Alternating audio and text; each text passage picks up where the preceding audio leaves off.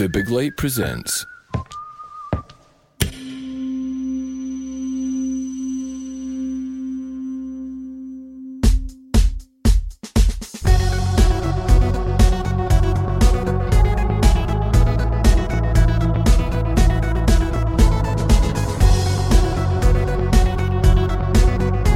Hello, I'm Sean McDonald. You're listening to Blethered, and my guest is Matt Zarb-Cousin.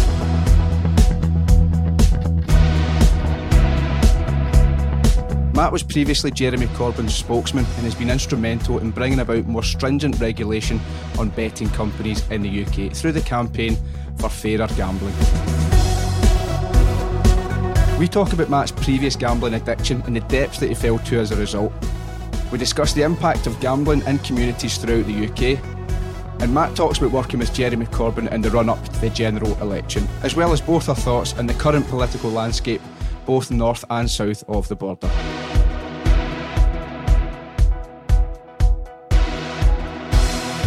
If you've been affected by any of the issues raised in this episode, take note of the advice Matt gives and you can find relevant links and information in the episode notes. Don't suffer in silence because people are there to help you.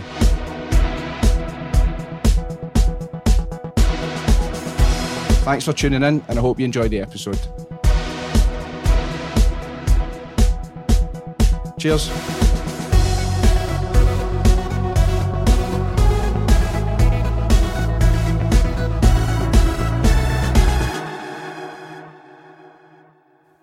Matt, thanks very much for taking the time out to, to come and have a chat.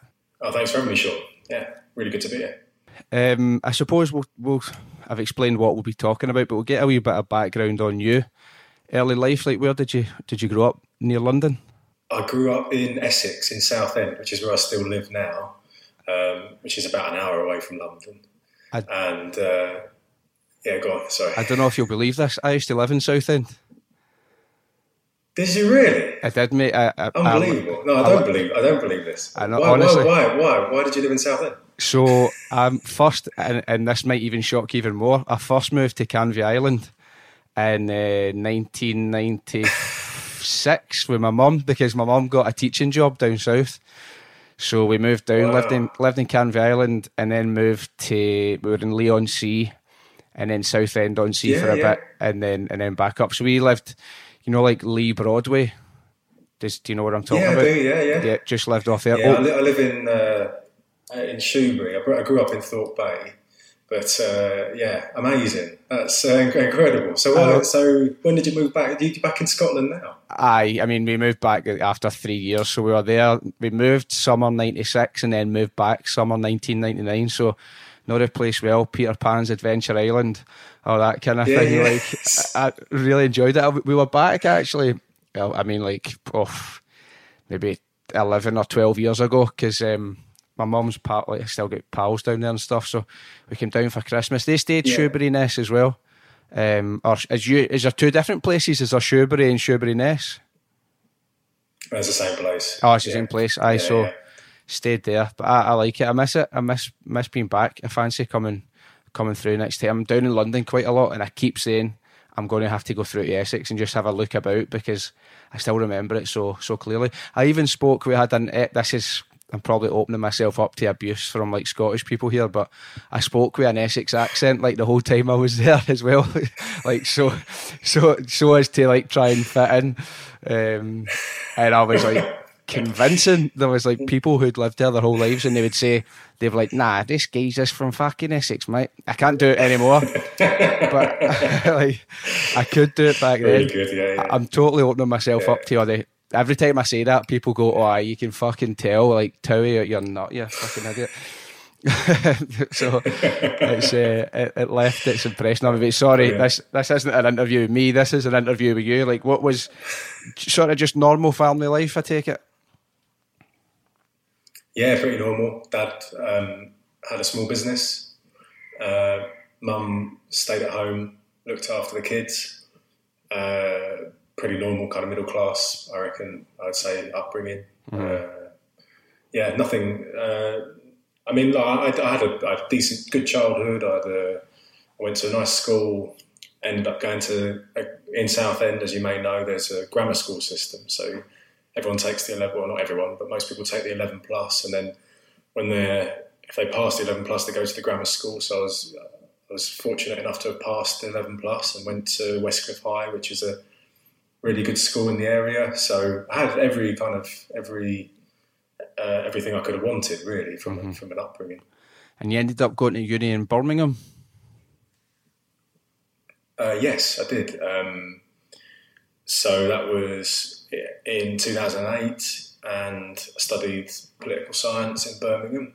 And uh, uh, when I went to Birmingham, I went with a gambling addiction.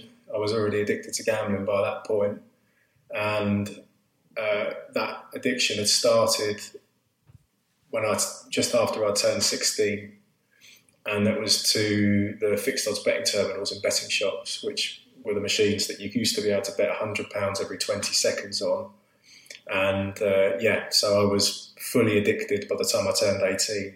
Mm. And uh, yeah, went off to university away from from you know the place I grew up and away from my family uh, in, in, that kind of place uh, of feeling like I just needed to gamble all the time. Yeah, it's it's it's absolutely. I'm not a gambler, but I've spoken to and I've I've created I've had episodes of this podcast where I've spoken to people who were seriously addicted to gambling. And it stresses me out just thinking about it because the the analogy that was made was if you're addicted to drugs, there's only so so much that you can consume before your body just packs in and, and shuts down and you pass out. Same with alcohol, kind of same with food, but with the compulsion to gamble, there's no limit and there's no outward physical signs other than you know visible stress. But you don't look at somebody and go, "Oh, that's obvious. He's obviously got a gambling addic- like addiction, and he's he's obviously gambled a lot of money." Um, how did you? What was your introduction to it? Because what I'm quite interested in is often I think maybe this is just me, but I think there's often a perception of who is likely to be a problem gambler, and it always seems to be I don't know, presented as a problem of the poor. And I'm not saying you were completely like rich living in Belgravia or West Kensington, but you know, you, you come from a from a decent background, quite comfortable and whatever. What was when did you first encounter the fixed odds betting terminal? Uh, just just before I turned sixteen, actually. was in. Uh, I remember I went into the shop to bet on. exactly. I, was, I mean, my, my, friends were going into place bets. I was with a, a, a friend, uh, went in to put a bet on um, the Arsenal Man United game. I think I bet on like 1 0 Henry or something. It was a hybrid. I think it finished nil nil. And uh, I put money in the machine while I was waiting for my friend. And I didn't know what they were. Just thought it was just like a bit of fun or whatever. And obviously, that's what people assume gambling products are. But this was like high speed roulette. It was. I found it incredibly addictive uh, just the first time I played, uh, betting at one pound, two pound each spin, and uh, yeah, and from there I won like 10, 20 pounds or something, and then I thought, oh, you know, it's quite compelling. Quite, uh, I felt like it was easy mm-hmm. to to get engaged with it, and that's how it started. Really, that's how that was my introduction to gambling. It was through this kind of high speed high, um, potentially high stakes product, and that's what happens as you start betting low stakes, and you, you feel like you, you know you're becoming more familiar with the product. You feel like it might be easy easy to win, you convince yourself, and then you bet more and more and more as time goes on. So so you bet up to you can bet up to hundred pounds, and I did get to that point uh, about about a year into university uh, where I was doing a hundred pound a spin, and this wasn't money that I mean, yes, okay, I came from, as you say, I came from a re, uh, reasonably comfortable background. This wasn't money that I had access to or anything like that. This was money that I borrowed. Mm-hmm. I had sold uh, sold all my possessions to, to gamble uh, on eBay. Sold all my everything I had really. Um, I was in a huge amount of debt. I had multiple student overdrafts, which wasn't wasn't allowed really. I had credit cards. I had borrowed money from friends, which is the worst. I think that's the worst. That, that you know, it's one thing borrowing it from a, a bank or something, and then mm-hmm. you know, if worst comes to worst, you don't want it to happen, but you could just declare yourself bankrupt. But if you're borrowing it from your friends, then Yeah. you know you have to kind of honour that and and then yeah, so everything really, everything I did once I became addicted. I mean, I think the best way of understanding it is yes, there's a of any addiction is your brain is programmed to reward you for things that you do that help you stay alive. So whenever you eat, you feel like that sense of reward because you just mm-hmm. eat, and eating is good because it means you can stay alive. What what addiction does is it reprograms the brain, so the brain thinks you have to do the thing you're addicted to to stay alive. So therefore, the, the, the compulsion that you feel, the necessary compulsion that you feel to eat, because it means you can stay alive, you feel the same thing to gamble. It's like a hunger, and you have to you feel like you have to do it. Um, it's so difficult to explain to people because, as you say, it's not a substance. It's not like you know cocaine or whatever or, or alcohol, um, but it still affects you in a physiological way. It still affects your brain and the way that your brain functions. And to undo that takes a hell of a lot of time. And uh, obviously, it can be done. I don't want to like put a massive. I mean, I, you know, hopefully, I'm living proof of that. Yeah. But it, it, it should be treated seriously. Is what I'm trying to say. Yeah, absolutely. It seems to me you wrote, I think, in a Guardian piece that it's sort of like crack cocaine in the sense that it's just wildly addictive and also euphoric when you're doing it as well. See, when you were doing it, what, I know you had the, the compulsion to do it and it affected you in that physiological way. Did you, were you doing it thinking, I'm going to double my money and that's why? Did that ever come into it? Or was it just, I need to do this for the rush that I get? Um, because I watched, I think it was a Louis Theroux documentary where he's in Vegas and he's saying to this guy, like, you were 20 grand up and you're now 30 grand down. And the guy's like, it's not winning the money, it's pressing the button or it's rolling the dice. He's like, that's where the thrill comes, not winning the money. And that's fucking dangerous because then that is just infinite. And you're, if you, as long as you have access to tens of thousands, whether through borrowing or through overdrafts or whatever, you're going to continue to do that. It's that, that's really scary. Yeah, exactly right. And I think when I was when I was recovering from addiction, I, I realised that telling myself the story about oh I'm, I could just make a bit of money or try to win a bit of money or try to win some of my losses back. This was all just trying to rationalise carrying on, carrying on with the activity that was clearly you know, very destructive and had a very negative effect on my life. So it was like, I think the money is often, that's often what's used as an, almost a smokescreen to justify get what addicts say to justify it to themselves while they carry on doing it. And and you know the person in in the Louis Theroux documentary that you mentioned has obviously realised that it's not about the money for them. It, they've they've got to that point where even though they know it's not about the money, they're not trying to win money.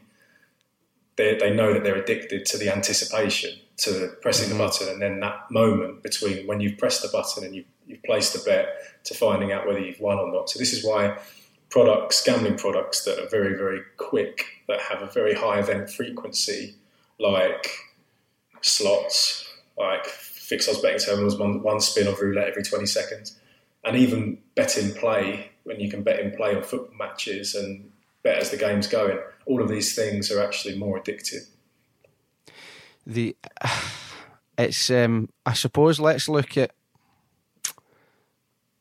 the impact and, and the fixed odds betting terminals in more detail as well. So people use them, I suppose, use them for all different reasons. Everybody I know that uses them say it's, oh, it's easy money, you always win a wee bit. But in fact, the average fixed odds betting terminal user loses £192 a month. So, you, know, it's it is not primed to let you win, is it really? Because I used to think that it was random, but I heard I, I heard from someone who worked in Paddy Power, or maybe it was William Hill, that he can see what number's going to come up before the person presses go.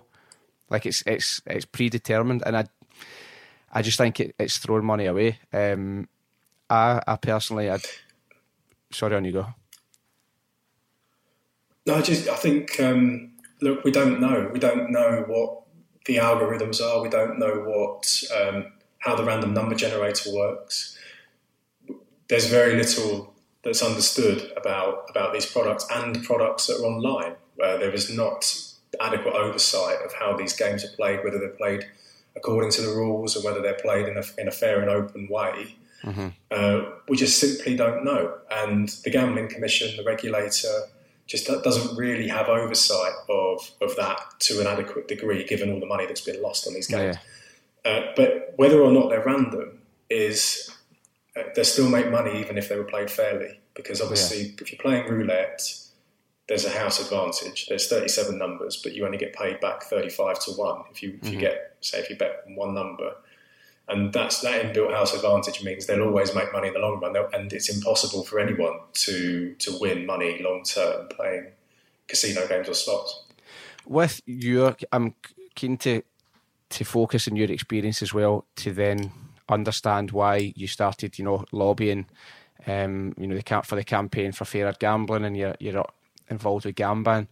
But I suppose that was the pinnacle for you, or no, not the pinnacle. I suppose the the lowest depth when you lost, did you lose about two and a half thousand pounds and then started to really consider whether you could continue living?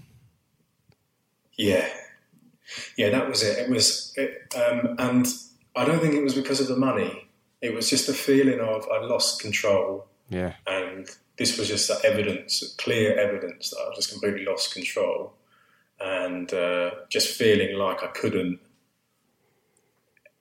uh, I couldn't gamble anymore. And when you're in that place where you're gambling, once you're addicted, you're almost gambling to to escape the problems that the addiction's caused. Mm-hmm. So if you can't gamble anymore, if you can't do the thing you're addicted to anymore, to to kind of self medicate from the reality, uh, then you obviously have to face up to, to where it's got you, and that's kind of where where I ended up going into a really deep deep depression, which culminated in me wanting to to kill myself, which you know, working off my parents probably would have done. So that's yeah, that's where it can lead, and it's and I think it's it, it's a mistake people often make to focus on the money because I think where there has been gambling related suicide and the charity Gambling with Lives have done great work highlighting this. It's invariably it's young men in their twenties and, and these men they lose not a considerable amount of money, uh, but after that gambling session, whatever it is, it's the feeling of a loss of control. It's a feeling of um, maybe emasculation. There's, there's, there's, lots of feelings like uh, feeling like a failure, feeling like it's your fault, completely your fault. Mm-hmm.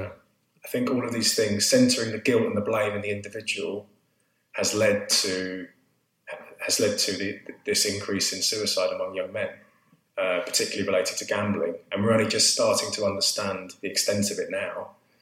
And yes, I think that that's what it was for me. Definitely, mm-hmm. it's all those factors. The, the, money, you, you you know, over a course of your life, you you you earn the money back. But it's it, it, it's it's it's in that moment, I think, that, that that people make those decisions.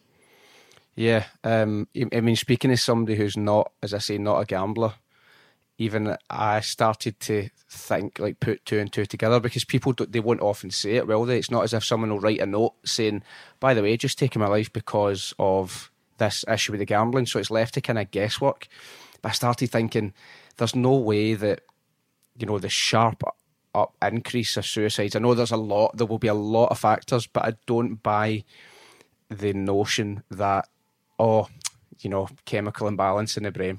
You know, just couldn't go on. It's like there's there's got to be a trigger point, and for some it could be um, feeling that the life they see others living in social media is completely unattainable, or it could it could be loads of different things. And I've always I've thought gambling's got to be it's got to be one. I mean, what was the you know what was the the resolution for you? Did you go and speak to family, or did you seek sort of a, like help professionally? Yes, I was able to get therapy, cognitive behavioural therapy. So when you're addicted to something, you, you, you tell yourself that, um, or your, your addiction is. I think it's good to it's, it's good to think of the addiction as having a life of its own almost, and it's telling you to do this thing, mm-hmm. uh, and that it's good for you, even though you know vast evidence that that's not true. It tell you that to do this thing. So what the cognitive behavioural therapy is useful for is, is trying to understand it in different terms. It's trying to understand that addiction uh, and understand that it's very negative and it's having a very negative impact on your life, and just to try to see it differently. And look, I had three months worth of, of that, yes, but it did take me another six months to stop from then. I did relapse a few times. Yeah. Uh, it wasn't like a cure. It, it did require uh, um, a process, basically. So it takes a lot of undoing. And actually, you mentioned at the beginning, and it's so true. Like when you're addicted to gambling, you you you can conceal it from people. You can like put on a front that makes you appear normal, and you actually probably think that that's the one thing that's going to help you carry on gambling if no mm-hmm. one calls you out on it or no one wants to try to intervene and you want to carry on gambling because you're addicted to it. So, yes, you're absolutely right about that. But for me, that was much easier. That was a much easier thing to do um, than the process of recovery. Process of recovery was the most difficult few years of my life. Um, that was much more difficult than actually being addicted.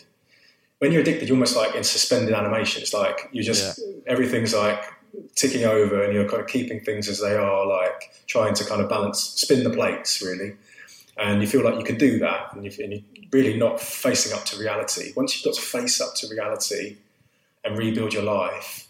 And you know, you you your your brain is has to recover from that, has to rewire the neural pathways. I had mm. ups and downs. I had, I think, manic depression, uh, which I didn't have previously.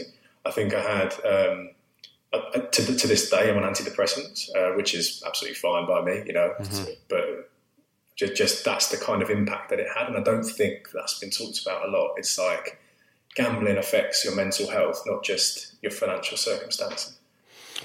What would you? I mean, two two points I'd like to pick up on. I suppose first of all, what would you say to someone in terms of advice who is they've accepted that they have a gambling problem and maybe they think right, okay, I've accepted it. So at the starting point, they're thinking, well, the only way is up because it's going to fix it. But in reality, it sounds as if it's very much ups and downs and ups and downs and, and roundabout and side to side until you kind of get to a point of safety or distance. I mean, what would you say to them? Because they might really be struggling with that.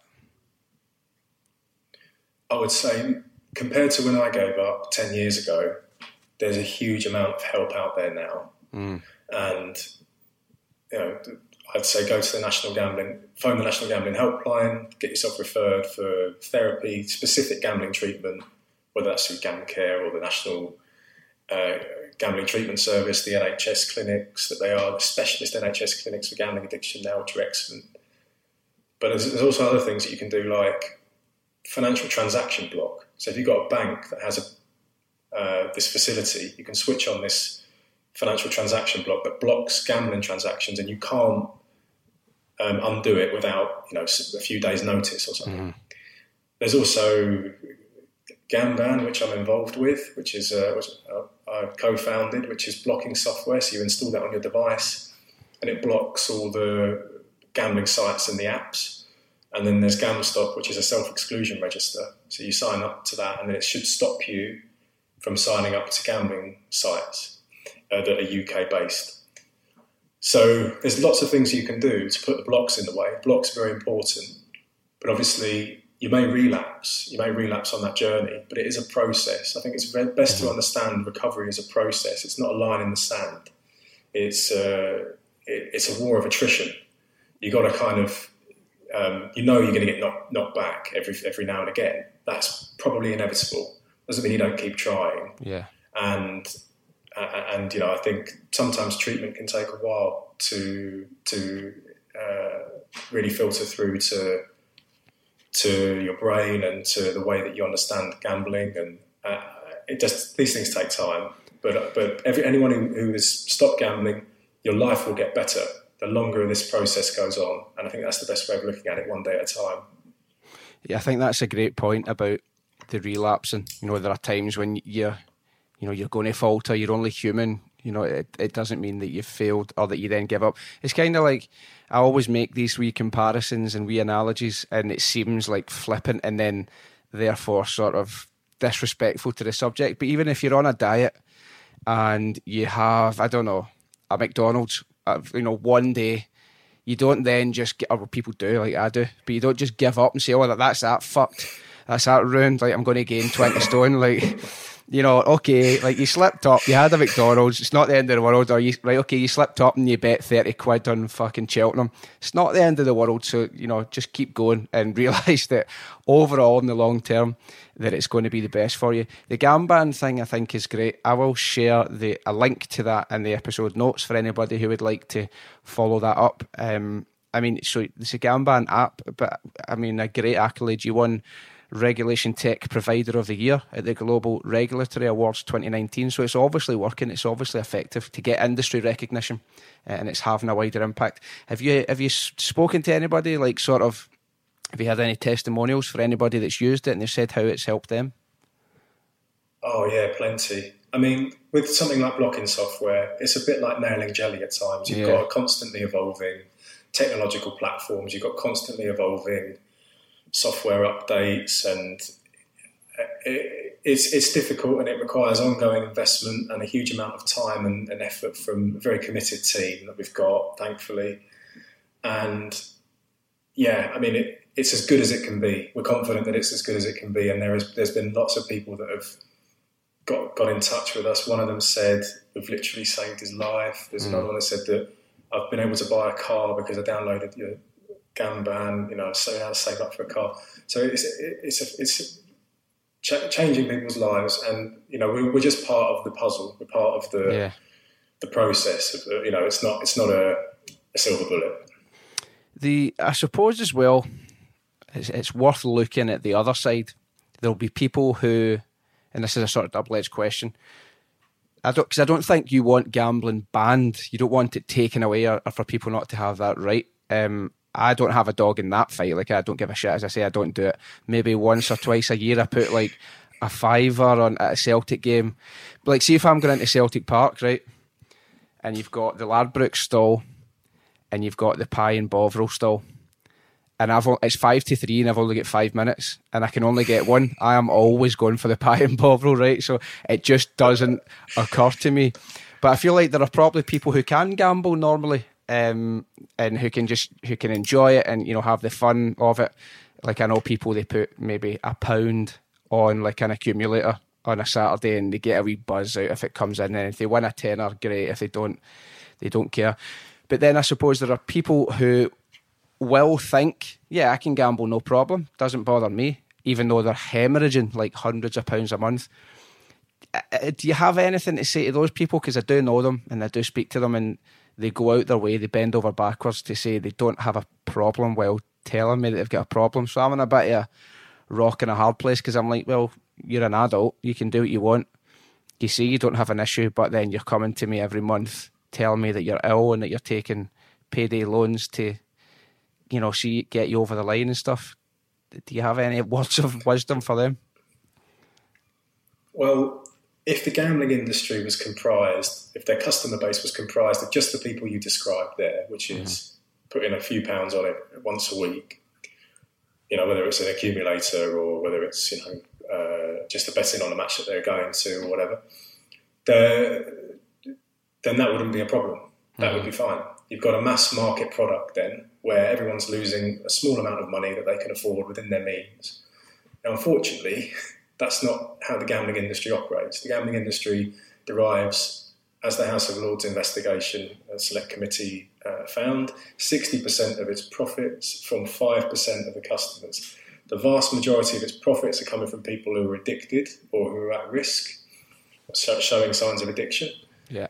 So, therefore, um, if you've got a business model that is effectively based on causing a huge amount of harm to a very small proportion of people, that's an unsustainable business model on a number of levels. Yeah. Politically unsustainable, socially unsustainable. It's uh, commercially not really a viable business model long term. How can you keep getting new customers all the time because the customers that you're relying on are going broke or taking their own lives in the worst cases? Mm-hmm. So this is this is not.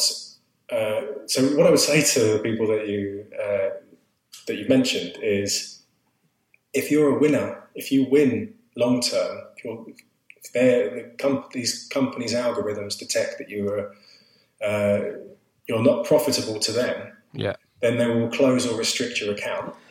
So if you are able to get an edge over the bookmaker somehow, say if you know a lot about, I don't know, table tennis or something, and you're able to actually win long term, they will identify that and then they will restrict your account. So they're only interested in people that lose. And you know, this is the thing. They're only they're only they're only ever going to market to these people. They're only ever going to entice these people with bonuses because they know that they're going to lose long term. So Yeah. I would say that it's it's it's a it's a pointless endeavor. That's what, the way I would frame it to them. Yeah, that that fucks me off beyond belief. I see that now and again on social media, and I don't always understand it. I'm like, I always look at it and think, yo, you must have done something wrong if you've been restricted. But then I've I've realised it's like, no, you're just winning. So imagine you go into a casino and you know they treat you like royalty because you're losing all sorts of money, but then you start winning, they hold a gun to your head and say, "Get out of my fucking casino." You'd be like, "What? Like how?" So basically, I'm only allowed in here if you win. You know, like it's Yeah. it's just absolutely obscene that, that that's allowed. That is absolutely crazy. I know it's not it's not gambling, is it? It's Yeah, I um, know. It's you- you're it's, paying it's, them. It's, it's, it's, it's legalized theft. That, that's that's kind of what it get, it's got to. It's got Yeah. to the point where it's not fair. fair if it's if it's a gamble, then you actually you should have a chance of winning. yeah, Um, so I mean, if, if they if they had to be honest in their advert, I don't believe, I don't think they should be allowed to advertise. To be honest, but I mean, if they had to actually be honest, the disclaimer should be not when the fun stops stop, but no one can win long term. By the way, we don't allow it. Uh, then we'll see how many people they get to sign up to their sites. why why don't you um for the campaign for fairer gambling why don't you start doing like adverts that look very similar like create posters that are very similar to well-known bookmakers and just do like honest adverts so like you're never going to but you know like all smiley and jovial like a Ray Winstone type character even talking over a video saying like you're never gonna fucking beat us no matter what you do like just be honest and let people see it here like this is the reality you know the fact that with the fixed odds I'll, I'll call for the purposes of being succinct I'll refer to them just as FOBTs from now on but the fixed odds let's bet- yeah. yeah, Yeah, fixed odds betting terminals but the FOBTs they've multiplied like enormously the last 10 years and they're now the big would you say they're the biggest source of income for betting companies because the last year they generated 2.2 billion pounds in one year and that's an increase of about six hundred million since 2014 which is insane So the so the FOBTs uh, in betting shops they were the most lucrative gambling product until the maximum stake was reduced from hundred pounds down to two pounds Right. uh, in April last year. Which by the way was as a result product. was as a result of you lobbying we have to we have to um, point out so you, you were hugely influential in getting that passed so well done Is your mattress making noises it never used to? Or is it sagging, causing you to. Then it's time to get a new one. Get the best sleep at the best value with a Nectar mattress. Prices start at just $499, and you get $399 in accessories thrown in, a 365 night home trial, and a forever warranty. Go to nectarsleep.com. Oh, thanks very much. And and um, and and now the the most lucrative product is is slots online. So that they generate alone about about two point two billion, uh, which is uh, huge money. People don't realise that. I think that a lot of things about these types of games they're unlimited stakes. There's no limits to what you can deposit into an online gambling account.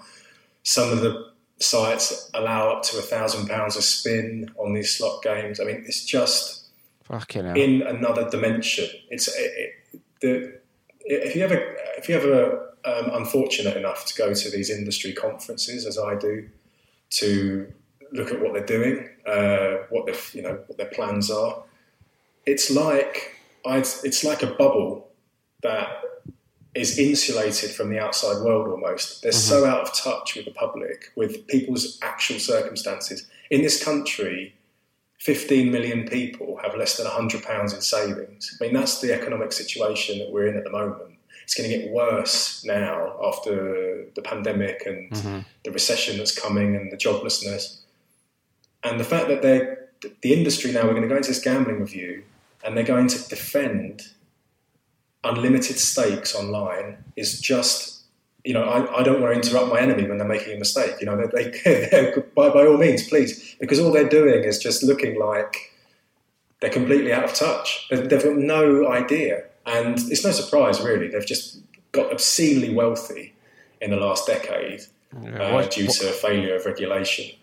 What's the name of that woman? And I just think it's normal. What's the name of the woman that owns Bet three six five?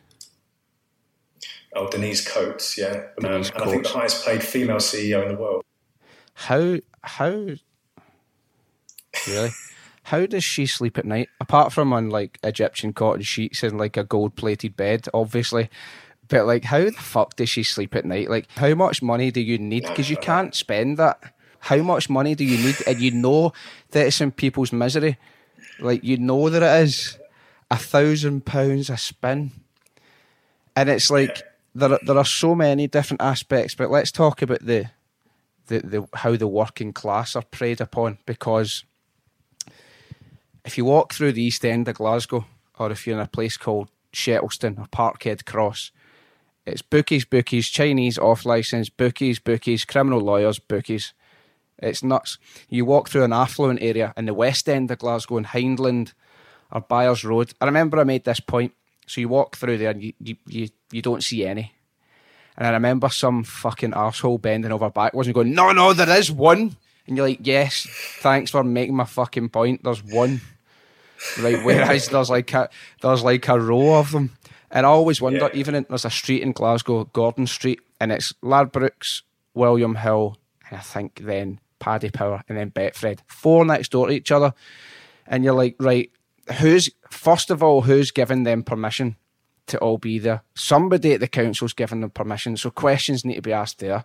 Secondly, why do you need that many? Uh, this is a genuine question. Do people just have their own preference to which one they go into? Do you think? Well, so that's that's they, that's they, ridiculous. They have the reason that they have so many. The reason that they have sometimes you even have a Paddy Power opposite a Paddy Power or whatever.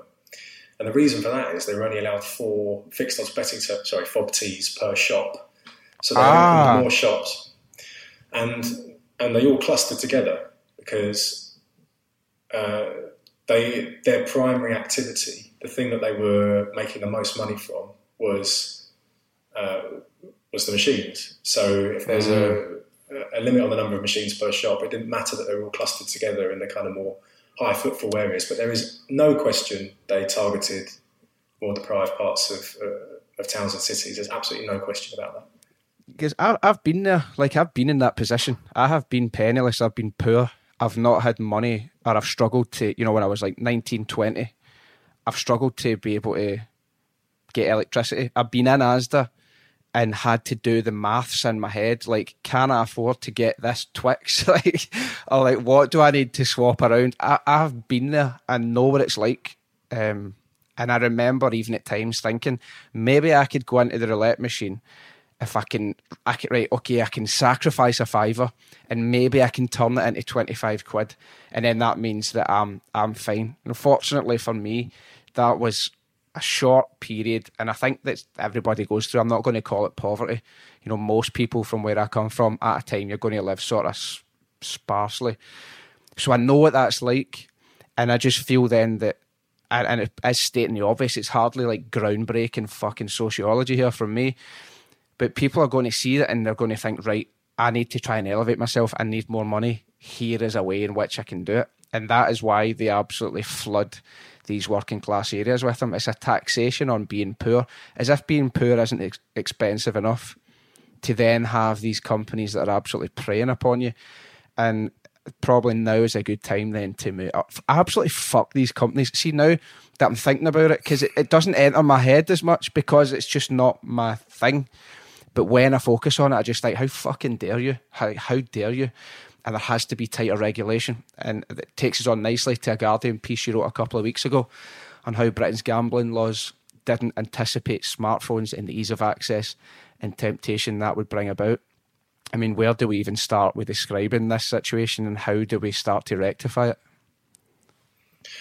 Well, yeah, I mean, this is the thing. I mean, when gambling was first legalized formally in Britain in 1960, uh, there was a recognition that the more addictive products like roulette, roulette, by the way, has been around for centuries. It's been refined yeah. over centuries to be as addictive as possible. The Dostoevsky, who wrote uh, Crime and Punishment, uh, like he had a, a, book called The Gambler. He it was about him, but it was you know, written in the third person sort of thing. So he was addicted to roulette. Uh, this is this has been a game that has. It was at one point the only place you could play roulette was in Monte Carlo. That was the only place. There, it was banned all over Europe. We we then in 1960 were okay. We knew that there were casinos. There were casinos that were operating, lots of them. We formally formally legalized casino games, but we said okay, you can only have this game in casinos because it's addictive. Same with mm-hmm. blackjack, same with slots. Uh, but we're going to reduce the number of casinos. There's way too many. There's far too many of these places. This is this is going to be a problem if they're, if they're so accessible. And, and we get to the point now where in 2005 they they relaxed the regulations, um, but what they didn't do in the 2005 Gambling Act is um, have provisions to regulate these same games online. And you think, well, if the principle of the 1960 Act, which was correct, was to say this is an addictive game, we're going to limit access to it, and we're going to make it difficult for people. You know, if people want to go to a casino, they have to sign up, and then there's a 24 hour calling off period, and all this sort of stuff. That's what used to happen. You couldn't just walk into a mm-hmm. casino. And then for some reason, we've decided that actually, if it's been played online, then that doesn't matter. When actually, we should have been saying, okay, if it's going to be accessible in everyone's house, never mind everyone's phone, wherever they are, in their pocket, yeah. then we need to regulate this more. We need to make sure that there are controls on stakes and prizes. We need to make sure that there are proper affordability checks. We need to make sure that the, um, these companies are properly regulated and you know they're based in Britain and they pay tax in Britain. And we didn't yeah. do any of that. We just said anyone, wherever you're based, you can offer gambling to the British people, and that's mm. fine. It doesn't matter if you. It doesn't even matter if you're based in Gibraltar or Malta. You can offer roulette, uh, unlimited stakes to anyone in Britain. And I just think, what are we doing? Why are we allowing a situation where billions of pounds, and we're talking about for online gambling, five billion pounds last year, is going out of the country a lot of the time. Most of it's going out of the country, and left in its wake are people whose lives have been utterly devastated. And I just think, yeah. what is the point of this? You know, know. Um, I'm not against. I'm not against gambling. People want to gamble, that's fine. But like, it's it's the way in which it's been offered. That's the problem, and that's kind of what we're trying to address now. It's like if you're going to allow that to happen, at least get tax money off it. It's like at least at least tax them. Say right, okay, you can do what you want, ruin people's lives, but we're taking seventeen point five percent or whatever it is you want to take just absolutely fucking mental. Yeah, even, you know, in the way in which they can bombard you. You know, you get emails, texts, you know, they, they'll, they'll targeted advertising on social media. Like, there is no escaping it, so it does make it more difficult. I mean, what what can be done in order to tighten that? Do you think, and is there actually a feasible um, end goal to try and get the government to do something? Yeah, so I mentioned briefly about how in 2005 the government relaxed the regulations. So basically, before mm. then, there was something called um, unsti- so uh, they were allowed gambling, but no stimulated demand. So basically, you couldn't try yeah. to encourage people to gamble. So anyone who wanted to gamble could, but there was no. So therefore, under that, advertising was prohibited bonuses, inducements, offers, all of that stuff. And that changed after 2005. So now we've got a situation where more than half of the teams in the Premier League are sponsored by gambling companies. We've got uh, advertising during Premier League matches. We've got uh, ridiculous affiliate marketing and bonuses that are targeted to people that are likely to be uh, interested in signing up to gambling accounts online. You can't move for for digital advertising, it's actually gone up threefold since the lockdown. So all of this, all of this, I think, I think we have to move away from looking at gambling like it's just any other leisure product, like it, like as if it's just sport or um, some, something people. It's it's a it's a very unique product in the sense that people can get addicted to it very easily, and they mm-hmm. when they get harmed by gambling, they affect not just themselves but their family, sometimes their workplace, their community. So we have to look at it in that sense from a public health perspective and yeah. move back to, to you know thinking about it, um, uh, thinking about something that's not something we should encourage, and that's kind of where we want to get to really. Uh, not not prohibit gambling. I don't think that's the solution whatsoever. Uh, but if you're going to legitimise it, then it ought to be regulated properly. Mm-hmm. It makes a, it makes a lot of sense. Um, if you're somebody listening and you feel that you want to take the step to change things, or you want to exclude yourself, or to I don't know, start making life better, then check out the episode notes as I mentioned earlier uh, for links to Gamban. Uh, there's also I'll try and share some Gamblers Anonymous things. If you listen to the James Maguire interview before, you'll know um, how much James advocated for that and how much that helped him. So definitely worth checking out. Um, would that be? I just tried to search there because I typed in Denise Coates Tory donor to what because I thought, hmm, that sounds a wee bit textbook to me. But it seems that she's donated to the Labour Party. Do you know anything about that? Yeah, uh, Peter Coates actually donated to Keir Starmer's leadership campaign. So they are, they are historic Labour donors. Um, the Conservatives actually, I mean, they reduced the maximum stake on fixed odds betting terminals. Obviously, it was a very long campaign and a lot of pressure yeah. was, was built but they did do that, and Tracey Crouch, the minister, did a good great job of yeah, good on her, and um, yeah, I, I, think that they they've committed to a gambling review, and I think yeah. you know we're, we're just going to approach that in good faith, and we hope we hope that they will mm-hmm. make the right decisions. Really, so. Yeah, I mean, there's, yeah, there's a lot of reasons why we are in this mess, uh, but I always think it's good to kind of just think about how we can solve it. Really, um, I try. I try my best. Yeah, I try my best, like in terms of politics, not to just always go Tories bad, Labour good, right wing bad, left wing good. Do you know what I mean? And uh, I mean, it seems it was the, the Labour government then. If it was in 2005 that re- relaxed the, the restrictions, you think, mm, make it make sense, please. Um, and yeah. then the Tories doing that, you kind of think, okay, good on you, it's like very good. And then, but then the Coates family donating to Labour is like, make it make sense. like I don't understand because they seem no, know. They seem like counter counterproductive to each other. But I suppose that's life. Politics isn't just two sides well, of one spectrum. Like one of the problems got, we've got, Sean, is in the Labour Party, you've got a lot of MPs that actually represent the working class, but who are not working class. And mm. so they try to second guess what working class pursuits and interests are and in, in, inevitably the, the propaganda from the, the gambling industry this don't don't don't spoil the working class's fun that's kind of patronizing like uh, narrative about how this is you know the working class they just love bingo and they love going down the bookies and you shouldn't take that away from them labour MPs I'm, I'm sad to say fall for that uh, yeah many of them have never been in a betting shop without having gone with you know an industry lobbyist or whatever. So yeah. So I think that, that that goes some way to explaining it, but I think that that attitude's changing now.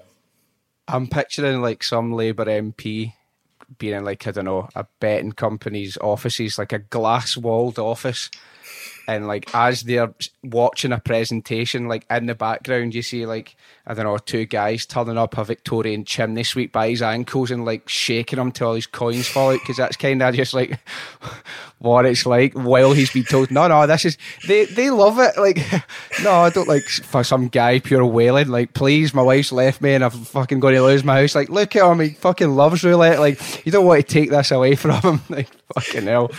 Jesus um, your involvement, your involvement with the Labour Party as well. Let's talk about that. Spokesperson for Jeremy Corbyn. Fucking hell, that's so cool. Talk me through how that came about and like what what you did. Oh right, okay. Um, so I yeah, I was working with the campaign for fair gambling, uh, and uh, in early 2016, I applied for a job and the job came up for Jeremy spokesperson, and uh, yeah, got the job through conventional means, had an interview and all that sort of stuff, and then um, uh, started in May, June 2016, and we were very, very. Uh, I realised quickly that we were very under resourced in the mm. leader's office. There wasn't the support given to Jeremy Corbyn by the party that previous leaders had had and therefore I was doing a lot of things that perhaps I wasn't expecting to be doing. I was I took on mm-hmm. quite a lot, and um, uh, it was incredibly intense. I had seven days a week, 20, 20 hours a day sometimes. You know, it was very very intense, and didn't really have any life outside of it. It was uh, mm-hmm. a, a huge commitment, and the, the kind of pressure pressure that Jeremy Corbyn was under because he was a very different type of leader. He was a, very much in the anti-establishment mould. Yeah. The, pressure that he had a result of that from, from the media, from his own MPs, from you know, it, it was unprecedented. So that it was incredibly challenging, but very very good learning curve. I mean, like to be honest with you, every job I'll ever do now will just be really easy compared to that. So yeah, I can imagine. Was, it, the, the demands of it and uh, the commitment that was needed and the, the, the, amount of decisions I had to make every day was, mm-hmm. you know, I never have to do that again, really. There's no other job like it, in, in communications anyway. You know? See, when you sent your cover letter, like for your, like applying for it, did you just send like a picture of Che Guevara to try and get their attention so you can get yourself in the door? Well, it's actually funny you should say that because uh, when I um, apply. I, I, didn't really have much experience in like the organised left, so it's like who's yeah. this guy? I just I had my own work experience and I had my own. Yeah. You know, so the interview was like they were sort of trying to sound me out, like, okay, you obviously um, you know, qualified for the job and everything, and you know we adding relevant experience and all this sort of stuff. But like some of it was like okay, so what have you done on the left? And it's like I had to sort of prove my leftist credentials so, uh, which, which wasn't difficult. So. Yeah, just take you out on a night out and get you argue with some Tories in a bar in London or something.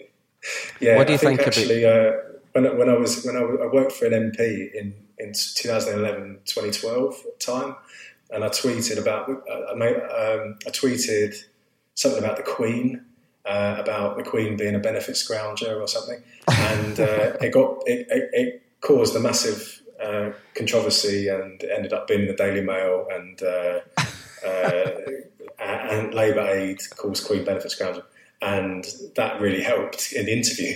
Uh, referencing yeah, that, so. no way. That's hilarious. That's kind of like what kind of fucking headline is that? It's kind of like saying Labour Aide says water is wet. She has a fucking benefit scrounger. Like, do me a favour. Son's a pedo and they still get away with all sorts. What do you think about Keir Starmer? I think he has got elected leader of the Labour Party on the basis that you carry on Corbyn's policy platform and effectively be a better salesperson for that Mm. But I don't think that that reflects his politics at all. And I think that lots of people who voted for Jeremy in 2015 and then again in 2016 are going to, mm. and then voted for Keir are going to be very, very disappointed. I think that they are going yeah. to move quite, quite you know, substantially to the right. I um, I, I was reading a thing and it was like Keir Starmer and the Labour Party's claims. It was like ten claims, and then ten very solid examples of proof that they hadn't done that, and in fact they either hadn't done it or had done the opposite. Um, I think I just I'm kind of just accepting that Britain as a whole is right wing as fuck, and that anything even slightly left of centre is deemed completely radical because I, was talking to somebody the other day and he was like, aye, but no, Labour won a landslide. And I was like, aye, but it was fucking Tory light let's be honest. It was just like an alternative to, you know, John Major's sort of government that wasn't doing too well. It was Tory light.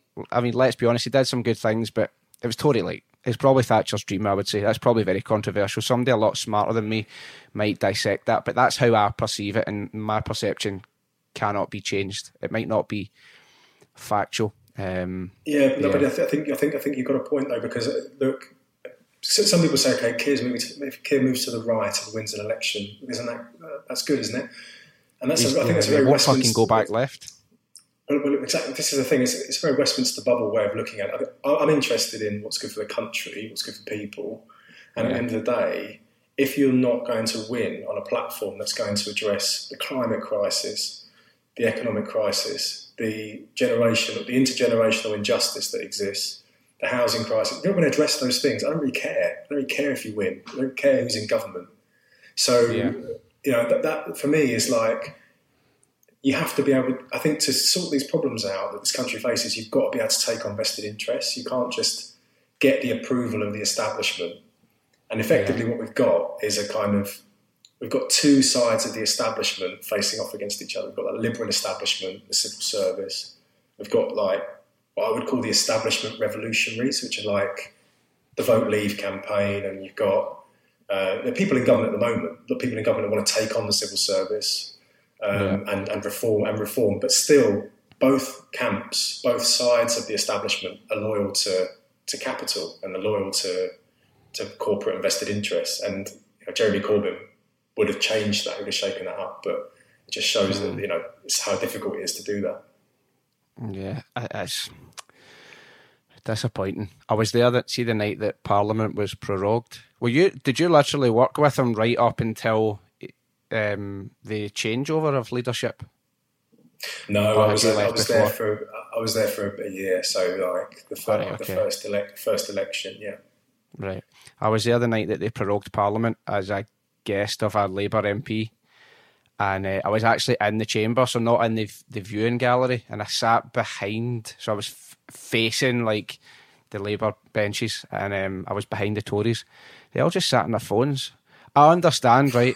If you're on if you're on Twitter and stuff, because you're getting live reaction. I get that. That's the way the world works now, and it's instant reaction. But some of them sitting on iMessage, some on Facebook. I could see, I was like I was I was meters away from them, and uh, there's a wee guy. Oh, what's the name of that wee guy? It was just a quick interjection to say that while I was thinking out loud, trying to remember this guy's name, um, I said something that, although I know it to be true, I don't really fancy getting the lawyer's letter through the door, so I decided to take it out.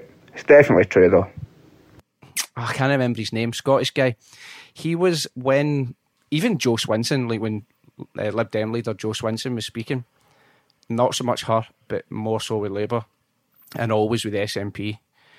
This wee guy was running about barking, and he was going ruff ruff rah and shouting and screaming so they couldn't be heard. And even like, even John Bercow, the speaker, was like he said something along the lines of, "You're preventing democracy, uh, parliamentary democracy, from taking place because you are prohibiting." the the electorate from hearing what is being said, and that is just completely blocking any democracy. And I was just sitting there, incensed, like livid, angry, like just doesn't fucking cover it. And uh, I leaned on like the gold bar just as I was watching, and some guy dressed in like a, a costume for the 1600s came over, and he's oh, and he's like. Will you take your hands off of that bar and show respect for the parliament? And I was like, are you fucking winding me up? Like I'm watching. Um, I was like, I'm watching MPs barking like dogs so that people watching at home can't hear what's being said, and you're telling me to show respect for Parliament. Have you seen uh, that film with Michael Douglas, Falling Down? No, I've not. That's where he basically just goes on a mad fucking shooting spree. I just felt as if I was going to. I wanted to turn into Michael Douglas. I was just livid. I've never been so angry in my life. And I just was like, what should have been. It was fascinating. It was a really fascinating thing. And I was one of like six people like who weren't eh, elected members sitting in that chamber. And it was really interesting for that perspective. And I was there till about half two in the morning. But I just walked away and I was like, that's fucking broken. And I was like, I don't think that's ever actually been functional. It's only just now that we're that we're realizing?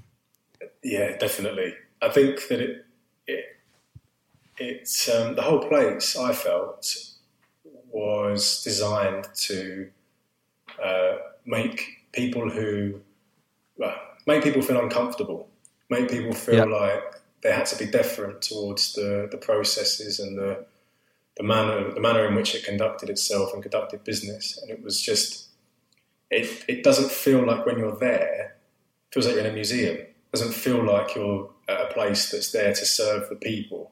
It, it, it's very very strange, and yeah, really the whole thing needs to be rethought from scratch.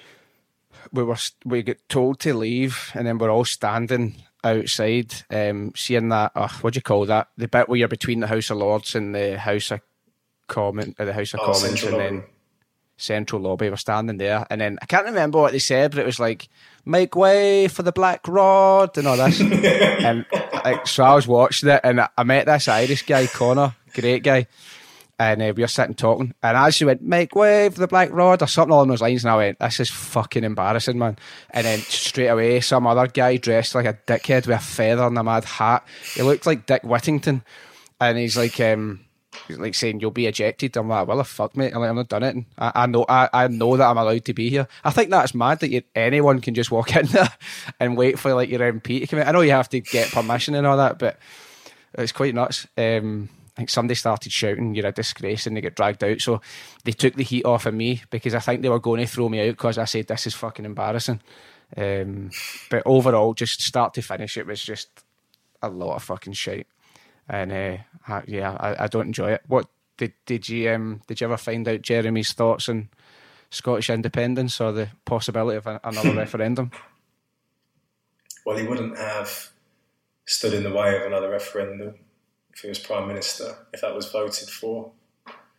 Uh, so, look, I think I'm, I'm in favour of it. Why would you want to be in the UK?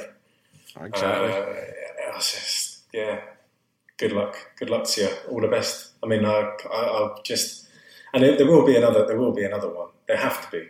Have to be Yeah, another one. I think I think that they're now starting to realise, and I mean the sands are shifting. But it's funny when you get people saying no because uh, you know we voted against it, and it's like yeah, fucking six years ago when the landscape was entirely different. Like so, so what? Will we just never have another general election ever again? Will we just never play the World Cup final ever again?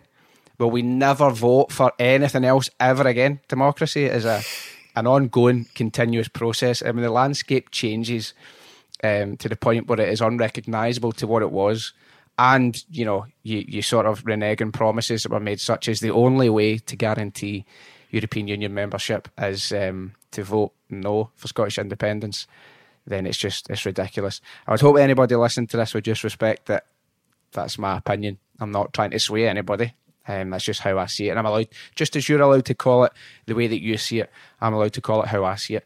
Um, one other question: Did d- does Scottish Labour and you know Labour UK just not fucking communicate? Because Richard Leonard said there's no way there's going to be another Scottish re- independence referendum, and then Jeremy Corbyn said about a day later, like, no, that's not the case. Like, if if the Scottish people decide um, then I will be. That was just me getting a wee dig in. You don't need to actually answer that. I don't think you. you No, I think I think. I, I, I think Scottish Labour is um, very very pro the union and it like like institutionally, and for Richard Leonard, obviously who he he's on the left of the party, but obviously trying to corral very few M- MSPs and members that, that the Scottish Labour has, and and yeah, I mean the position was as Jeremy said, we wouldn't stand in the way of it, and that, that was the right position. Can't stand in the way of democracy. Although we got the position on respecting the Brexit referendum result wrong, and that's why we were punished for that in various parts of England. Yeah. Ah well. Maybe one day things will be better. Fuck man, I pure depressed myself there. So, well, that's all right. One of your downer. Uh, what what kind of things? What is- is coming up? You know, in terms of to go back to the gambling. Just as we round up, you've achieved a lot. I mean, to be, you're named as London Evening Standards or in the list of the most influential campaigners, which um, I suppose nice recognition to show that that what you're doing is having an impact and it's being effective. Yeah, it's nice, nice, of, um, nice to make George Osborne's list, uh, who's obviously the editor of the Evening Standard. Thanks very much. Um, Cheers, George. No, cheers, cheers for that. Uh, no, look, it's nice, and we we obviously won won the, the first campaign, and, we're confident the government's review of gambling is going to be broad. We're expecting the terms of reference for that to be in autumn. So then it will be a long process. There'll be a review, there'll be consultations, there'll be a the whole, as you've just alluded to, ridiculous legislative process going through Parliament. Um, we're looking at probably uh, 2023 around that sort of time where all these reforms will come in. But yeah, plenty of time to get as much done as possible. Yeah, excellent. Well, well done and such great work. And don't ever let the bookies win. And that goes for, for people listening. Just to reiterate, you can find the notes in the notes for the sorry the episode notes. You'll find information on Gamban uh, and any other relevant links that I can include. Um, is there anything anything you want to touch on just before we finish up that I've, that I've forgotten that you think is, is relevant or pertinent? Just if anyone uh, is interested in the campaign, if they could go to cleanupgambling.com and sign up there, that would be fantastic. And yeah, that's we're building a, quite a significant support base going into the review, and yeah, we'd love to hear from you. Yeah, smashing. And uh, you'll be tagged in things on Twitter so people can find you, but you'll also find um, Matt's Twitter handle and uh, in the episode notes as well. So, aye, again, thanks, mate, for taking your time. Really appreciate it, and, and thanks for sharing so much. Oh, it's been a pleasure. Thanks so much. Tom, man. Cheers, Matt.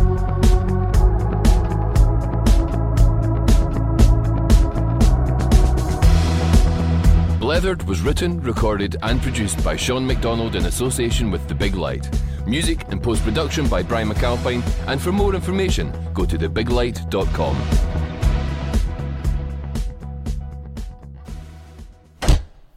From the Big Light Studio.